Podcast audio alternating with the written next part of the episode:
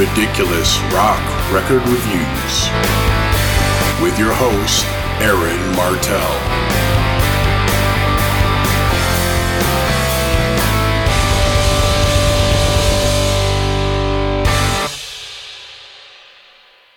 Hello there. I'm Aaron Martell, and welcome to Ridiculous Rock Record Reviews, a podcast where I talk about and review a rock album of my choice. Today I'm flying solo, no co pilots, but if you're listening and you're interested in coming on the show to review an album with me, I'm always on the lookout for co pilots to host the podcast with me. There are a few ways to get in touch with me, which I'll go over at the end of the show. So, on this week's episode, I'm taking a request from listener Keith Toth, and Keith has selected Faith No More's 1989 album, The Real Thing. Full disclosure Keith is an old friend going back to our high school days, and we both generally had a similar taste in music. I remember we both discovered Faith No More in 1989 with this album and the music video for the song Epic. The visuals in the video were striking, and the music was this weird hybrid of musical styles, and I'd never heard anything quite like it. Now, I've never really been a big fan of rap or hip hop, but the way Mike Patton delivered the lyrics almost seemed like he was doing a parody of a rapper, and then his voice in the chorus was so strange that it caught my ear. Plus, there were heavy guitars in the song, so there was a metal edge to the music too, and I was a huge metalhead by that point. Then I heard interviews with other artists like Guns N' Roses and Metallica, and they were gushing about how great Faith No More was, so I gave in and finally decided to pick up this album on cassette and give it a listen. And there you have it. So, Keith, old buddy, this one's for you. Now I'll give you some basic facts about this record, brought to you by Wikipedia, so what I'm about to say next can be quoted for truth. The Real Thing is the third studio album by American rock band Faith No More, released on June 20th, 1989 on Slash Records.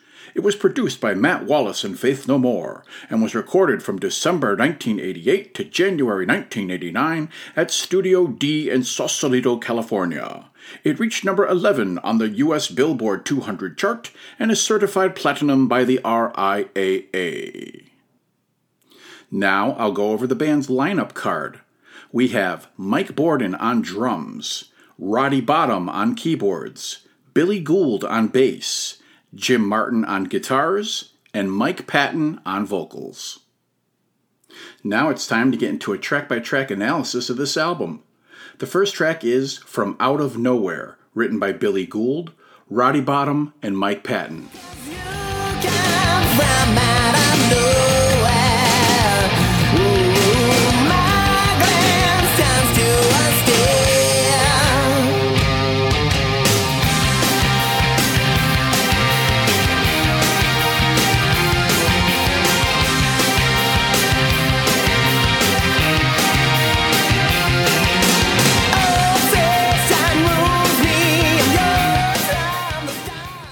Track races out of the gate fast and heavy, with Jim's guitar loud and pummeling, Billy's bass dancing around on the low end, and Roddy's keyboards accenting the riff without overwhelming it.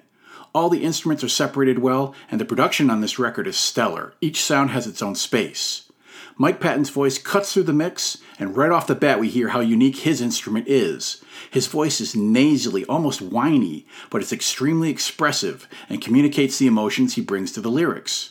Speaking of the lyrics, to me they seem to be about Patton being infatuated with a woman, but he's unable to speak to her, he can't let her know how he feels, and then she's gone.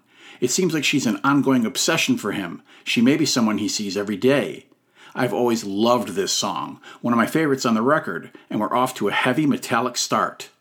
This was the first single released by the band and didn't chart, though they later re released it and it reached number 23 on the UK singles chart.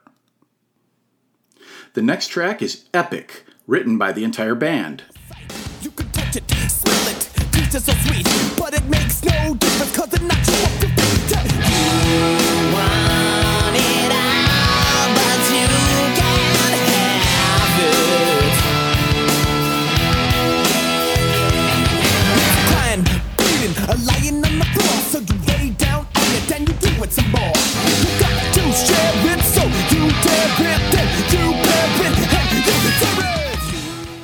Though the guitars are still metal, the rest of the song has a completely different vibe. Billy's bass is grooving and funky, and Mike Bordin's drums seem to somehow straddle both genres, while Roddy's keyboards this time provide a background atmosphere. It's a mishmash of musical styles that on paper doesn't make much sense, but it actually works perfectly. Patton actually raps the verses, which are highly open to interpretation, but to me it's about going after what you want out of life, whatever it is. I read that some people think it's about sex or drugs, and sure, it could be about those things.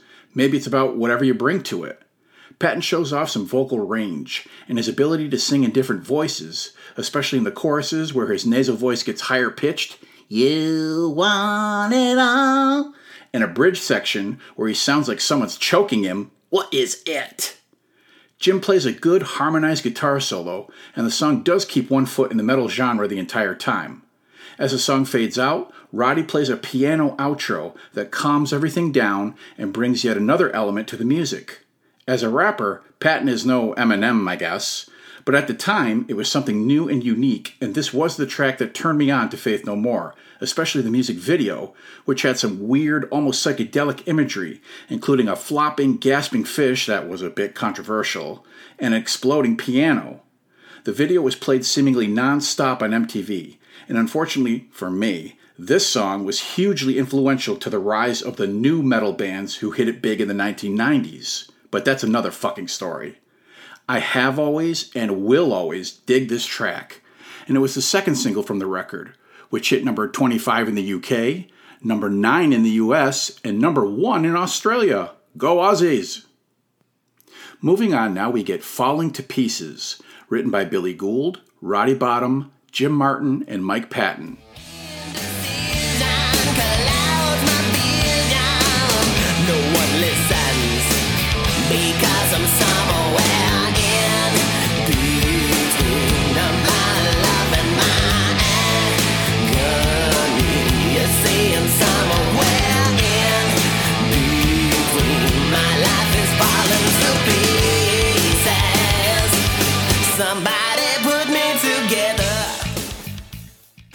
Bass slaps kick this thing off, and then the rest of the band joins in, with Roddy bringing his classical music background to his keyboard playing that dominates much of the sound on this track, and Jim staying back in the mix but still laying down the heavy guitar.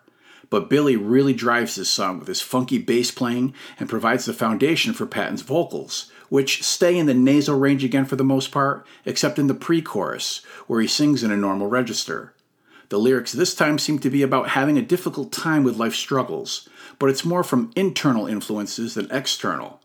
Self frustration and depression, subjects I think a lot of people can grab onto and relate to. I really like the chorus melody, and this track is another winner. It was the third single, but it didn't do very well, reaching number 41 in the UK and number 92 in the US, despite the video being played frequently on MTV. Interestingly, the band didn't like this song, and they rarely played it live, which is too bad because I feel it's one of the better tunes on the record.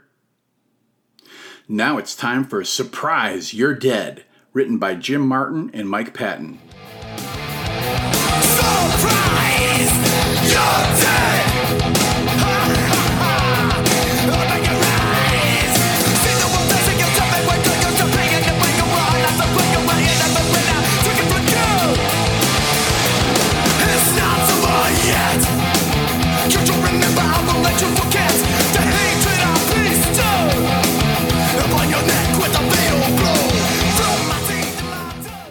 This one aims to crush your skull with the heaviest fuck guitar riffs that verge on thrash metal territory, and Mike Bordin pounding out a metal beat. Jim was a schoolmate and close friend of Cliff Burton, the late great bassist for Metallica, and that most likely was one of the reasons why Metallica became such a champion of Faith No More. If Roddy is on this track at all, you could have fooled me, because he's inaudible, but who needs keyboards on this? Patton screams out the vocals in his best metal voice, hoarse and aggressive, including some rapid fire vocal runs that are pretty impressive. The lyrics aren't too deep and describe the narrator killing you, the listener, with extreme hatred and prejudice. There's also a vampire vibe to the lyrics that I pick up on as well.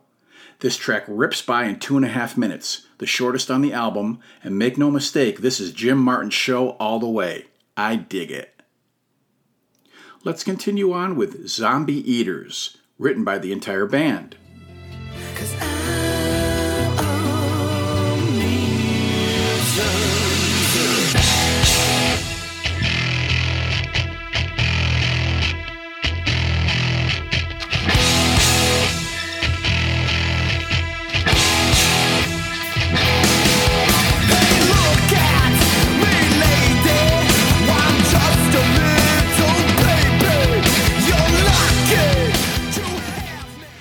Begins exactly the opposite of the last track, with quiet arpeggiated acoustic guitars and light bass as Patton practically whispers the lyrics, which are from the point of view of a newborn baby and how it is completely dependent on its parents.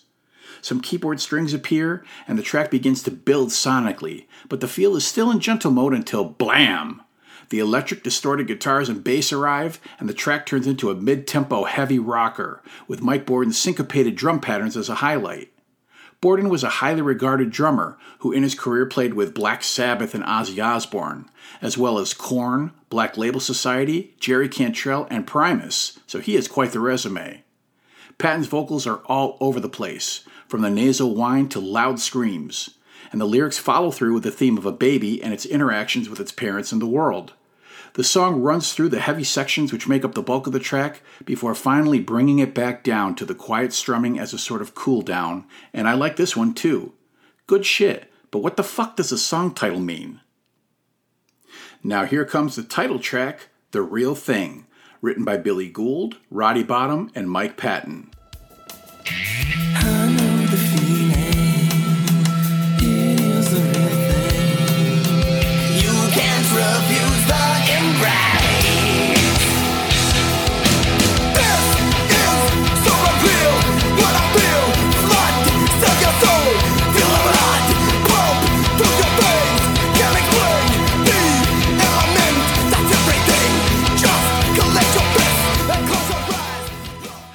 Begins this with light tapping on the drum rim, and then Roddy's keyboards creep in but sort of hang there, almost apart from the drums, giving the impression of space, of distance. Billy plays a bass slide, and Patton sings in a normal voice that seems to float in the space of the music. The lyrics this time are more obscure and impressionistic, but I've always taken them to mean the experience of life, finding what the meaning of it is to you, taking those things that mean the most to you as an individual and holding on to them, having experiences that touch you and give you purpose and are profound, almost sacred in nature. Whoa, too deep. Slow down, Aaron. Of course, as often happens with this band, and especially on this record, the music gains heaviness and intensity, and the playing gets harder and the vocals get louder. The song has an interesting structure, as it has multiple sections that add to each other and repeat, almost like a suite, and there are no true choruses. The sections flip flop back and forth between the lighter and heavier parts. It's the album's longest track at over 8 minutes, and it grabs me. It's not my favorite, but I like it well enough. Next up is Underwater Love, written by Billy Gould, Roddy Bottum, and Mike Patton.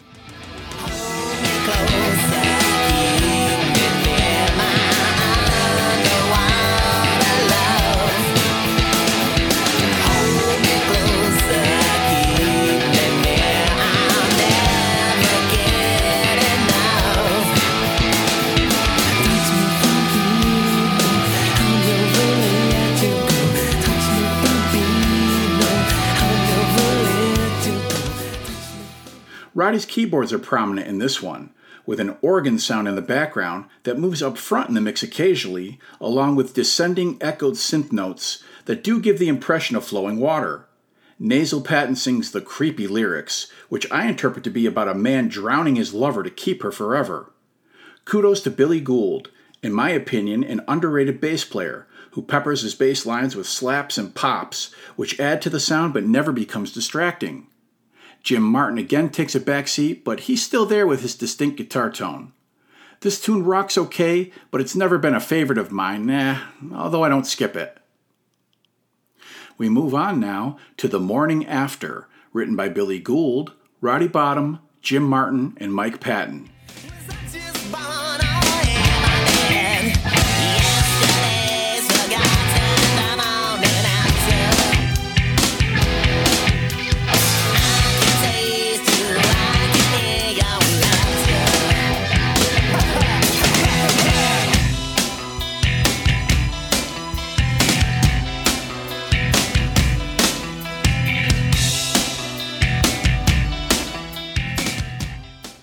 The rhythm section introduces the track with a choppy staccato beat and bass line, and then the other instruments join in and play a distinct part in the track. Each member gets a chance to shine, from Jim's metal riffing to Roddy's eerie keyboards. the lyrics are again disturbing and seem to take on the point of view of a victim who had been attacked, possibly raped, or even killed, and wakes up the next morning and not remembering exactly what happened, but knowing that he or she is badly injured at least. Patton uses multiple voices and cadences and puts across the emotional urgency of the lyrics. This is another song that doesn't clearly define its sections as verses or choruses, and the whole track has a nightmarish, spooky vibe.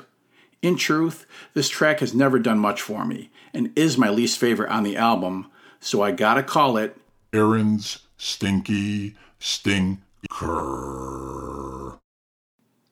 The album continues with Woodpecker from Mars, written by Jim Martin and Mike Bordin.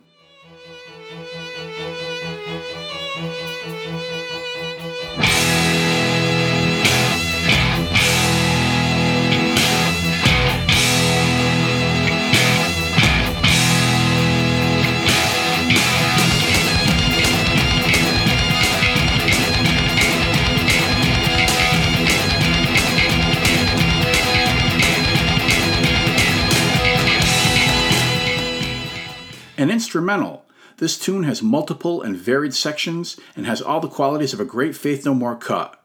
Jim plays some heavy ass riffs and solos. Bordin plays tremendous drums that go from slow spatial timekeeping to thunderous metal pounding, holding the track together and keeping it on course. Billy slaps, pops, and grooves on his bass like a motherfucker and Roddy plays the keys that has always served as a sonic backdrop, but also come to the fore with a vaguely Middle Eastern sounding vibe that makes this track sound somewhat exotic. There are multiple tempos and textures that keep things interesting, and even though there aren't any lyrics, I totally dig this track. It was named after an episode of a Woody Woodpecker cartoon, so that earns points with me as well. The penultimate track is War Pigs, written by Tony Iommi, Geezer Butler, Ozzy Osbourne, and Bill Ward. Death and hatred to mankind. Poison in their brainwashed minds.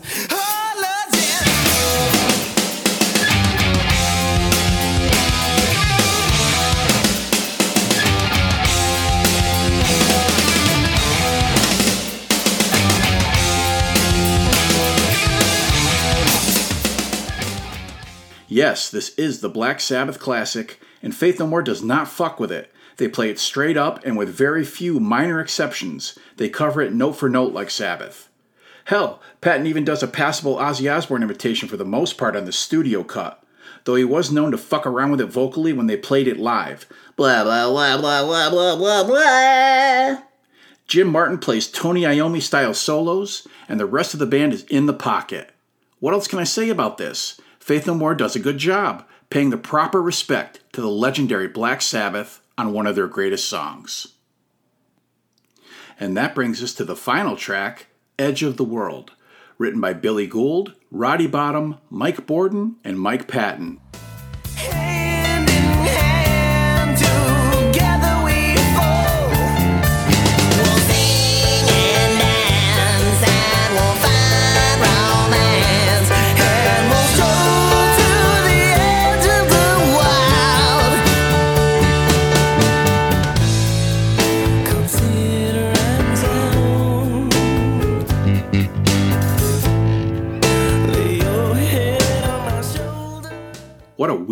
Ballsy way to end the album. This has a slow, slinky groove with just piano, bass, and drums, no guitar.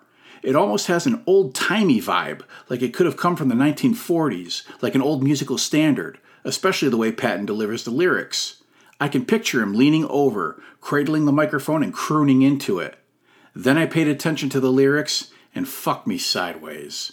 It's about a pedophile trying to seduce a little girl, even offering her candy. Ah, I have to mentally disconnect myself from the lyrical content because I seriously have always loved this track. In my mind, Patton sings, I'm four years older instead of 40 years older, and I imagine the young lady in question to be much older too. Oh well, this track is so odd and so left field that I can't help but be seduced by it myself. Damn you, Mike Patton! Now that the track by track is over, I'll go into my final thoughts and album rating. For you new listeners, the album rating is a 0 to 5 system, with 5 being a favorite album of mine, all the way down to a 0, which belongs on the trash heap. Faith No More is a unique and fascinating band. Each of the band members brought something different to the table, and the mashing of these varied musical influences and styles gave them a sound that at the time was like nothing else. They were unafraid to try their hands at rock, metal, funk, classical, rap, and even country and easy listening music. You couldn't pin down Faith No More as a singular type of genre, though they were mostly thought of as a rock or metal act, and that's where their albums could be found at the record stores. Each band member even had a different look, from Jim Martin's long, shaggy hair, beard, and red rimmed glasses to Mike Bordin's long dreadlocks. They looked like some random dudes thrown together. Prior to this album, Faith No More's vocalist was a guy named Chuck Mosley, who lasted for two records, and they're both pretty good before being fired for erratic behavior. They then recruited Mike Patton from his band Mr. Bungle to be the new singer, and he agreed, but he didn't disband Mr. Bungle. Instead, he opted to sing for both bands. On some later episode, I'll go into Mr. Bungle. When Patton arrived, the music for this album was already written. He just had to write the lyrics and perform his parts.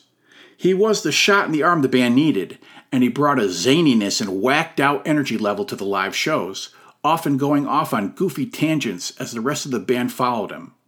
His voice was chameleon like, and he could inhabit many different tones and personas, which fit Faith No More's varied styles better than Chuck Mosley.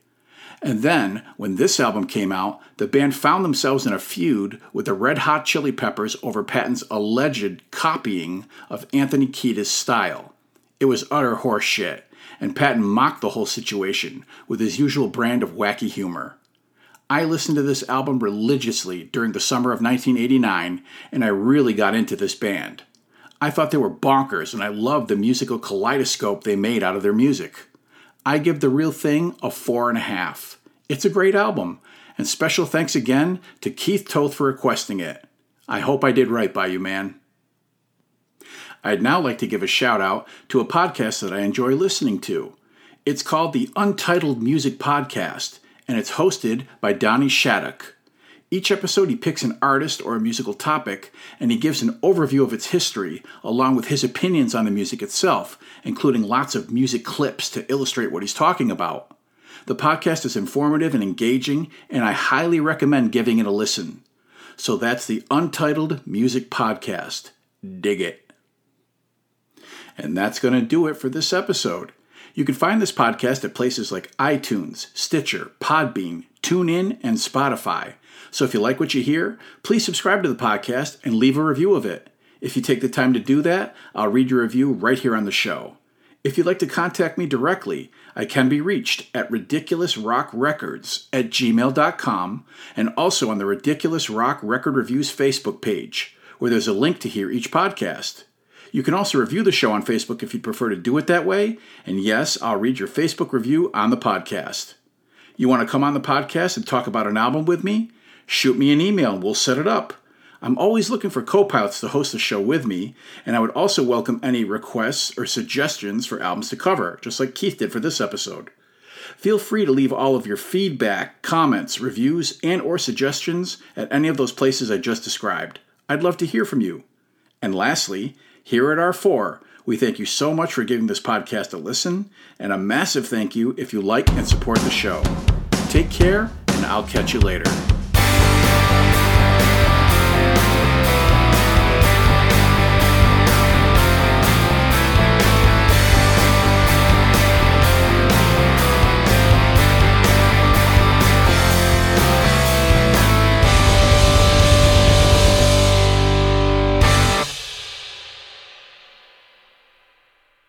Again takes a back seat, but he's still there with his with his with his distinct guitar tone.